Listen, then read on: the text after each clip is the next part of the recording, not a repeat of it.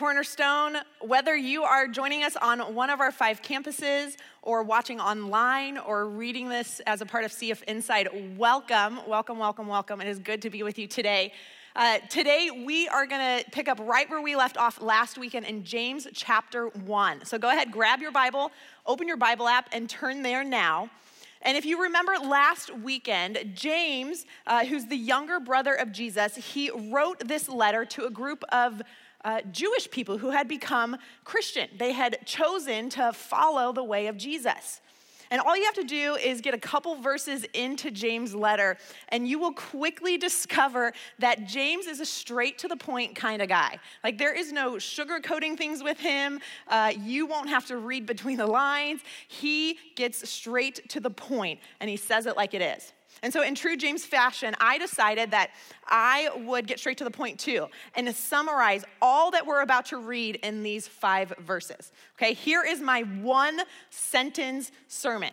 Although, don't get too excited because I'm going to say more after this one sentence. You're like, I would come to church more often if they were all one sentence sermons.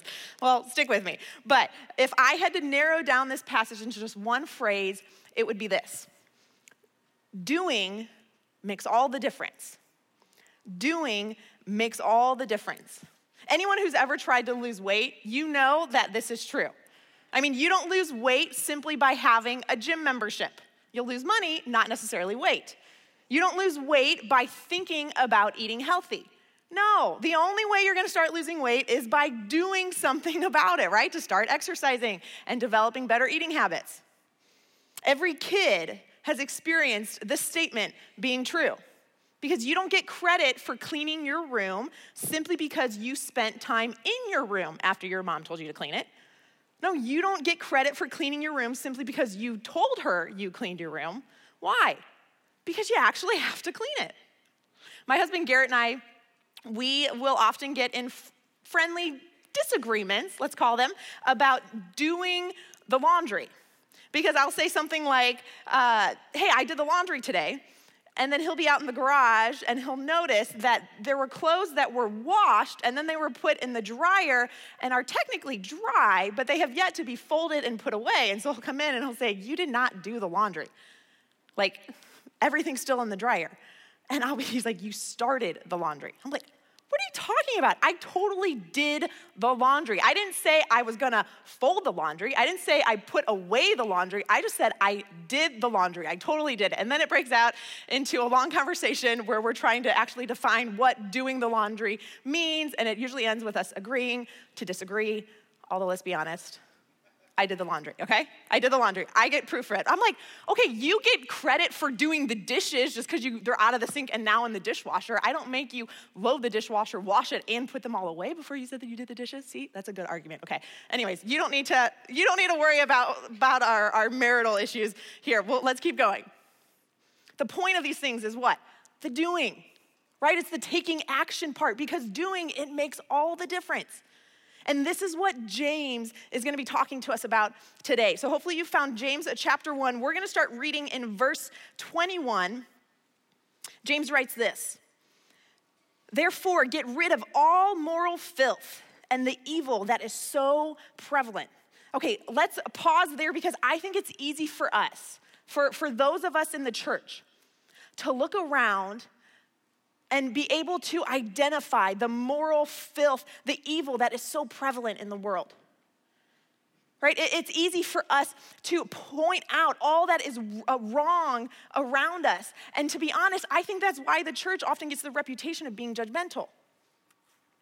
But you see, it's important to remember who James's audience is here. Right? He's writing this letter to a community of Christ followers.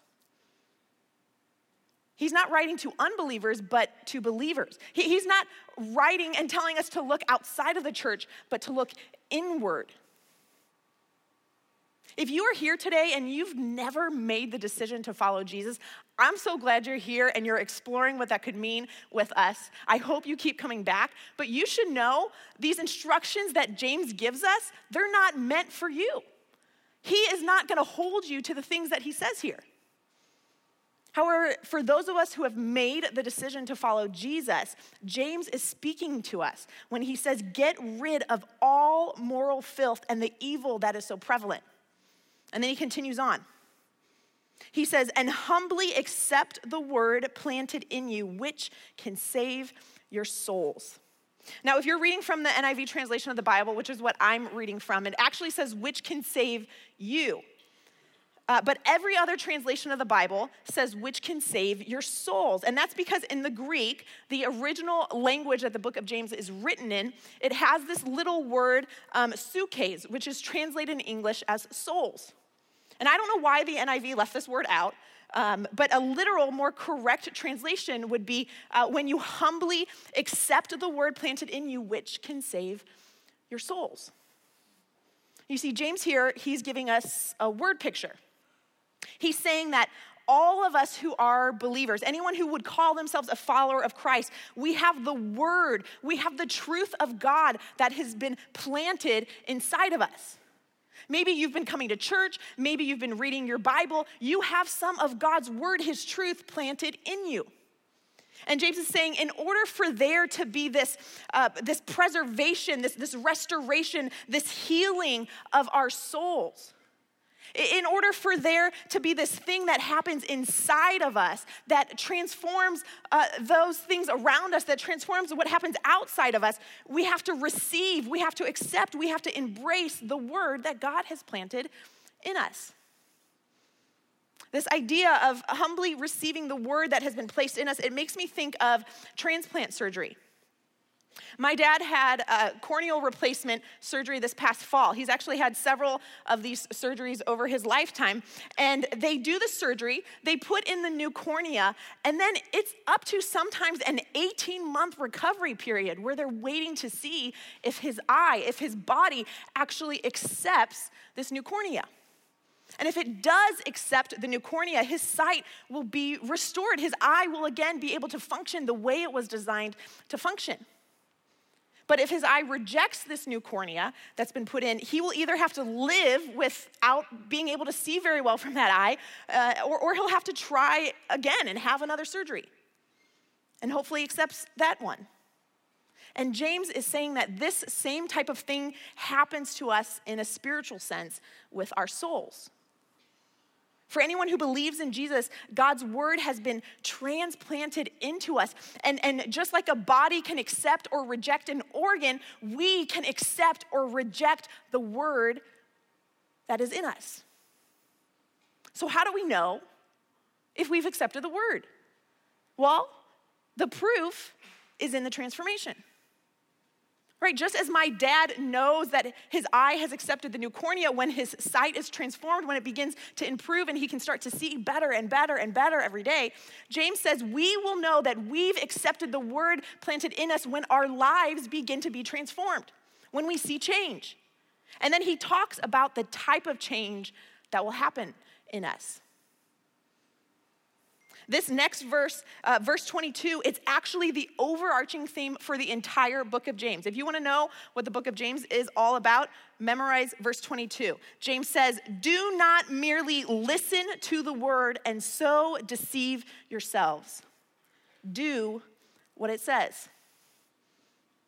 Okay, the Greek word here for, or phrase for deceive yourselves, it literally means you've reckoned wrongly.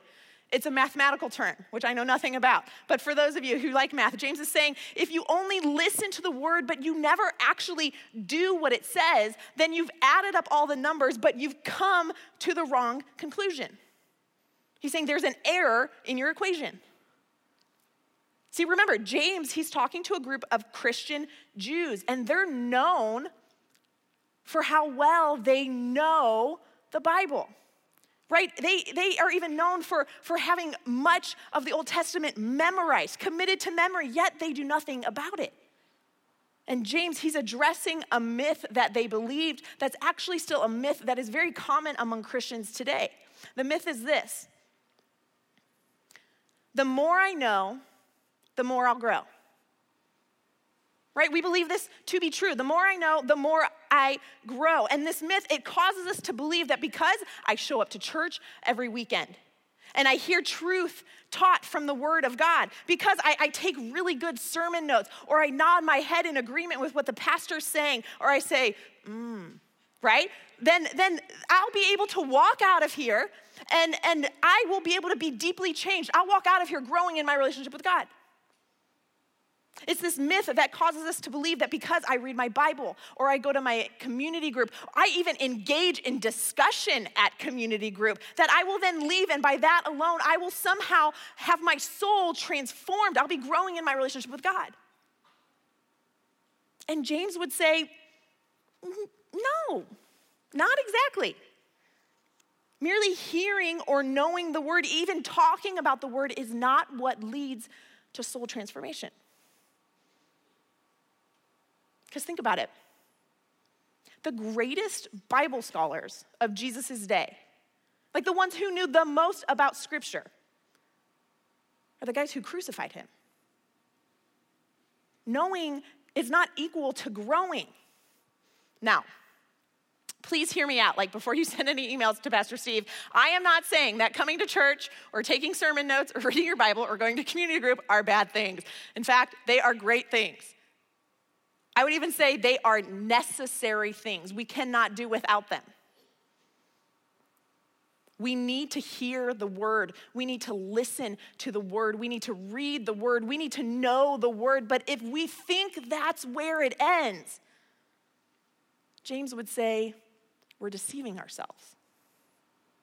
Do not merely listen to the word. We have to take it one step further. We have to do what it says. We have to apply it to our lives, these principles, these commands that we read in God's word, because doing is what makes all the difference. And James, he then gives us a metaphor uh, to help us explain, and understand this further. Look at verse 23. Anyone who listens to the word but does not do what it says is like someone who looks at his face in a mirror and after looking at himself goes away and immediately forgets what he looks like. You know, every morning we wake up, we go to the bathroom, and the very first place you look is where? In the mirror. In the mirror. Right? You look in the mirror. And every morning our reaction is the same. Ugh. and what do we do? After we see the travesty that has taken place to our face and our hair while we slept, we fix it, right? We take a shower. We brush our hair. We put product in it. We style it. We put lotions and creams on our faces. We put makeup on our face. Not everyone puts makeup on their face, but a lot of us, we put makeup on our face. I mean, just think about the sheer volume of tools and products that you have in your bathroom, like scattered everywhere, that are simply for the purpose of helping you do something with what you see in the mirror in the morning. And James tells us, hey, merely listening to the word and saying, wow, yeah, that's good. Or, or saying, you know, that is so true. Oh, I was convicted by that. Like, it just really made me think. But then actually doing nothing with what we heard, it would be the same as looking in the mirror in the morning and saying, ooh, dang, and then choosing to do nothing about it. Like, we would never do that physically. I mean, I'm a mom of two young kids, and the amount of time I have every morning to fix what I see in the mirror has drastically decreased over the years. But, like, at the very least, even on my worst days, I will brush my hair or I'll put it up in a ponytail. Sometimes I don't brush my hair. Uh, I'll put on like semi clean clothing and I'll take my makeup with me as I head out the door. Like some days I'm able to spend more time getting ready than others, but every day, at the very least, I'm doing something.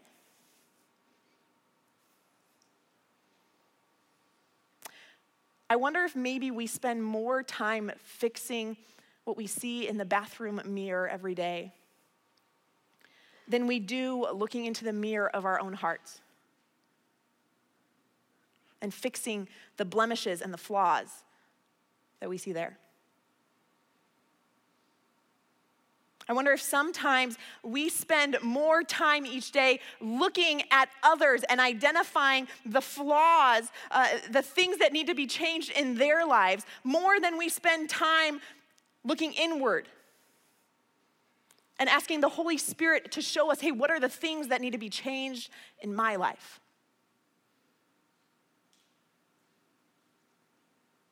James would say if you're just listening, if you're just hearing, you're deceiving yourselves. And then he continues on. Look at verse 25. He says, But whoever looks intently. Okay, notice that word intently.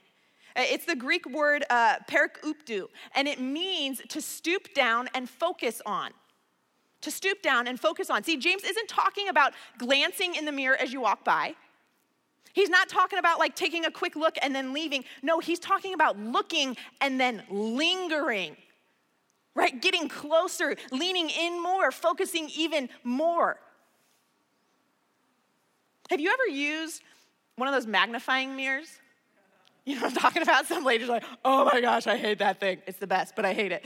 Yeah, they're, they're sometimes they're on like the wall at uh, in like hotel bathrooms, and it's usually like a round mirror, and sometimes it even has like a light going around the border. And on one side, you like look in it and it's zoomed in, and then you flip it over and it's like mega zoomed in. I mean, you just see like every last bit of your face in that thing. Like anytime I look into one of those things, I'm like, oh my goodness, when did I start growing a goatee? Like, and I'm like, I immediately got to deal with this. Why didn't no one tell me? And anytime we look into a mirror like that, we have this feeling, this dread come over us like, I'm not gonna leave until I get this right. I'm gonna do whatever it takes to fix it. And that's what James means by looks intently. And then he continues on, but whoever looks intently at the perfect law, man, the law, God's word, it is perfect. This book, these words, they are not something that we can pick and choose from and say, you know, I like this, but I don't really like that. I, I like what this part does for me, but I'm not digging that part, so I'll just ignore it. You know, I would drastically have to change something in my life in order to obey that part, so I'm just gonna act like I never read it. James would say, No, you can't do that. Actually, it should be the other way around. The, the, the, as we read, as we hear the words, the, the words should look at us. They should look at our heart and say, you know what? I don't like that. I like this, but that needs to go. And we do something as a result. James continues on. He says it's a perfect law, a perfect law that gives freedom. I don't know about you, but right off the bat, I think, wait, how can a law bring freedom? Like those two words shouldn't go together. And that's because generally we define freedom in negative terms, right? Freedom is the absence of restrictions. However, in ancient cultures, in, in the culture of those that James is originally writing to, they viewed freedom in positive terms. The positive definition of freedom is that you are free when you've been released to become who you were always meant to be. One of the best metaphors I can think of to explain this further is a fish. A fish. And I know if you were here last weekend, you're like, seriously, another fish illustration? Like, stick with me, okay? Stick with me. Fish, as we all know, are restricted to water.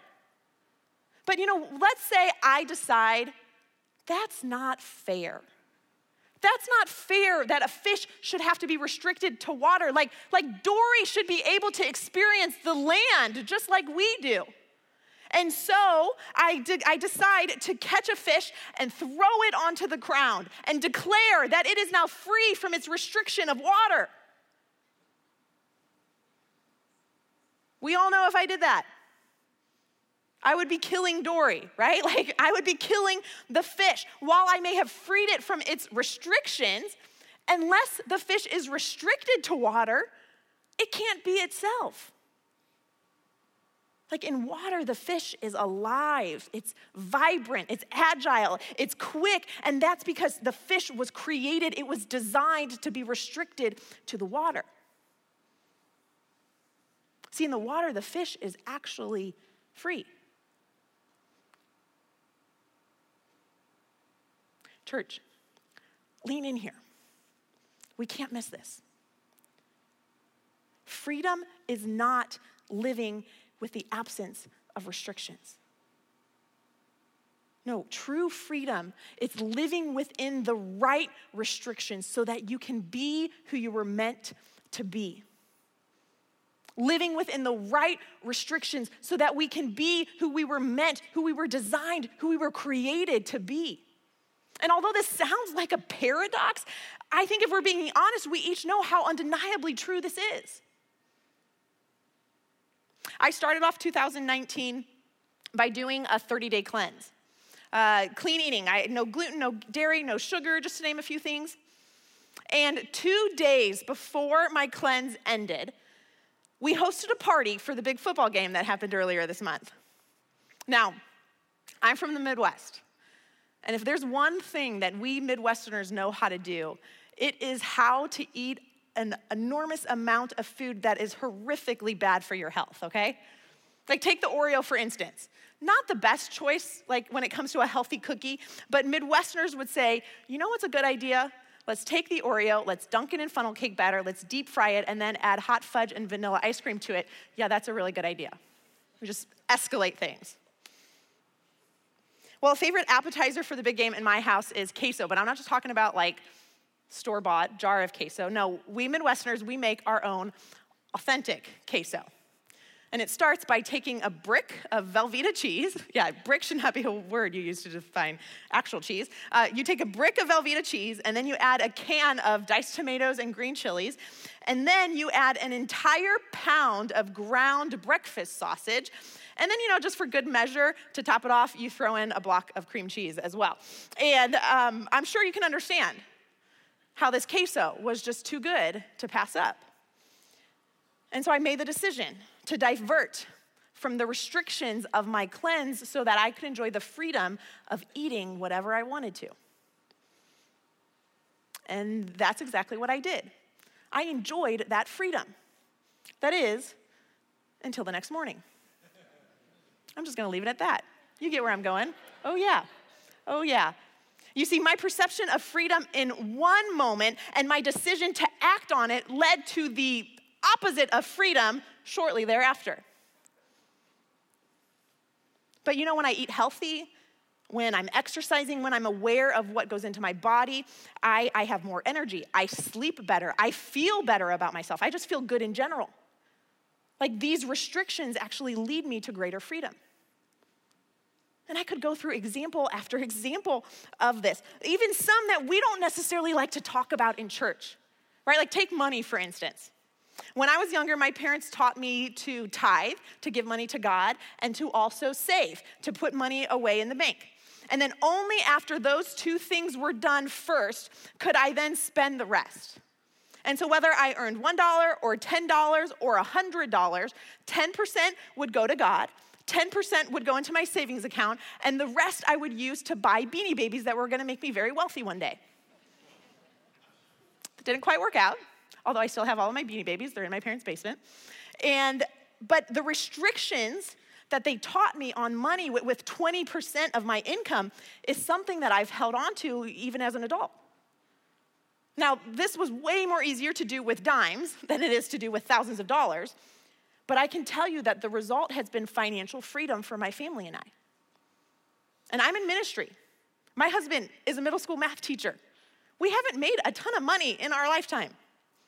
But because of these restrictions that we have applied to our life, it allows us to not have any debt. It, it, has caused us to become increasingly more generous people. We, we experience freedom because we aren't so focused and controlled by money and always needing to have more. Sex is the same way. When I was younger, I was told true love waits. Right? There's rings and shirts you could buy. I was told don't have sex until you're married. And then I thought that was restrictive, especially as a teenager. But I've been married for eight years now, and I, I know the benefits of this because my mind and my body are free from potential mistakes I could have made in my past that would have put restrictions on my marriage in the present. You see, the reality is freedom is not about the absence of restrictions. Freedom is living within the right restrictions so that you can be who you were meant to be. And, church, who knows better what those right, right restrictions are that, that align us with who we've been created to be than God, our Creator? I mean, that's why He gave us his word. And this is the heart of what James is writing, why he's writing these things. He isn't trying to be some like rule enforcing tyrant. He isn't trying to set standards that are impossible to achieve. No, even look back at verse 21 where he says, Get rid of all moral filth and the evil that is so prevalent. I mean, it seems harsh and like in your face when you first read it. But he isn't saying this to be judgmental or condescending. James, he's saying this out of a heart of genuine love for his brothers and sisters in Christ. Because he knows that these things they prevent us from living in alignment with who we've been created to be. And James here, he's actually just repeating what his big bro Jesus said. In his famous Sermon on the Mount, found in the book of Matthew, Jesus spends three entire chapters telling us what to do and what not to do. He, in this sermon, he talks about anger, lust, forgiveness, money, worry, judging others, and so much more. And then to end this sermon, in Matthew 7, Jesus says this Therefore, everyone who hears these words of mine and puts them into practice is like a wise man who built his house on the rock. The rain came down, the streams rose, and the winds blew and beat against that house, yet it did not fall because it had its foundation on the rock. But everyone who hears these words of mine and does not put them into practice is like a foolish man who built his house on sand. And the rain came down, the streams rose, and the winds blew and beat against that house, and it fell with a great crash. Church, when Jesus tells us what to do and what not to do, his goal is not restriction, it's freedom. His goal is freedom. For example, when Jesus tells us to forgive others, he is saying that to us. He is commanding us to do that for our own benefit. Why is it for our benefit? Because we are made in the image of God, and God is a God who forgives. And so, anytime we hold on to a grudge, it might feel good in the immediate, but if we continue to hold on to it, we'll be like a fish that demands to have their freedom on land. We'll begin to experience the opposite of freedom because we will be violating who we've been created to be. When we do what the word says, not only will we experience freedom, but look at what the rest of verse 25 says. Here's what else James says that we can experience. But whoever looks intently into the perfect law that gives freedom and continues in it, not forgetting what they have heard, but doing it, they will be blessed in what they do. Last weekend, in the passage we studied, James told us that those who endure trials will be blessed. And here he is using that word again. He says they will be blessed in what they do. It's a word that implies being fulfilled, being satisfied, being content, being at peace. Man, I love this word blessed. They will be blessed in what they do. Being blessed, this word, it even carries the connotation of being envied. It's this notion that those outside of the church, that, that non Christians would look at us. And even though our lives aren't perfect, even though we walk through hard times, even though we choose to live in such a way that seems strange and restrictive to others, that we will experience freedom, we'll experience blessing, we'll experience fulfillment and peace, and people will look at us and think, man, I don't even know exactly what it is, but I want what they have. You see, when we become doers of the word and not simply hearers of the word, yes, it will transform us personally at a soul level. But man, the even more incredible thing is that God also uses our obedience, our doing of the word to transform the things and the people around us. You see, God, He is on a mission of restoring and redeeming the world and all of humanity to Himself. And He invites anyone who chooses to follow Jesus to be a part of the work that He's doing in this world. Think about that. Like, He wants me, He wants you to be a part of the work that He's doing in this world. And it is work that will bring us more purpose, more meaning, more joy, more fulfillment than anything we ever could have imagined in this life. But here's the key the key is it requires us to take action. Like, there's no such thing as a passive Christian. It will require us to not just hear the word, but to obey it, to do it, to live it out every single day of our lives. Because doing makes all the difference. Let's pray.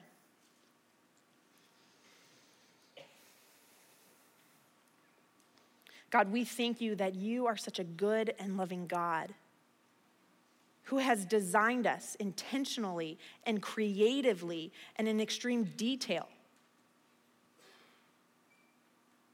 and who has set restrictions that will allow us to thrive and live our best life.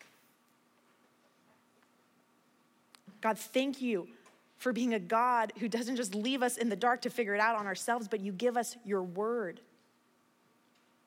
so that we can know what these right restrictions are. But God, I pray that we would be a church, we would be a people who don't just read your word and hear your word and listen to your word and even talk about your word, but God, that we would put action to it.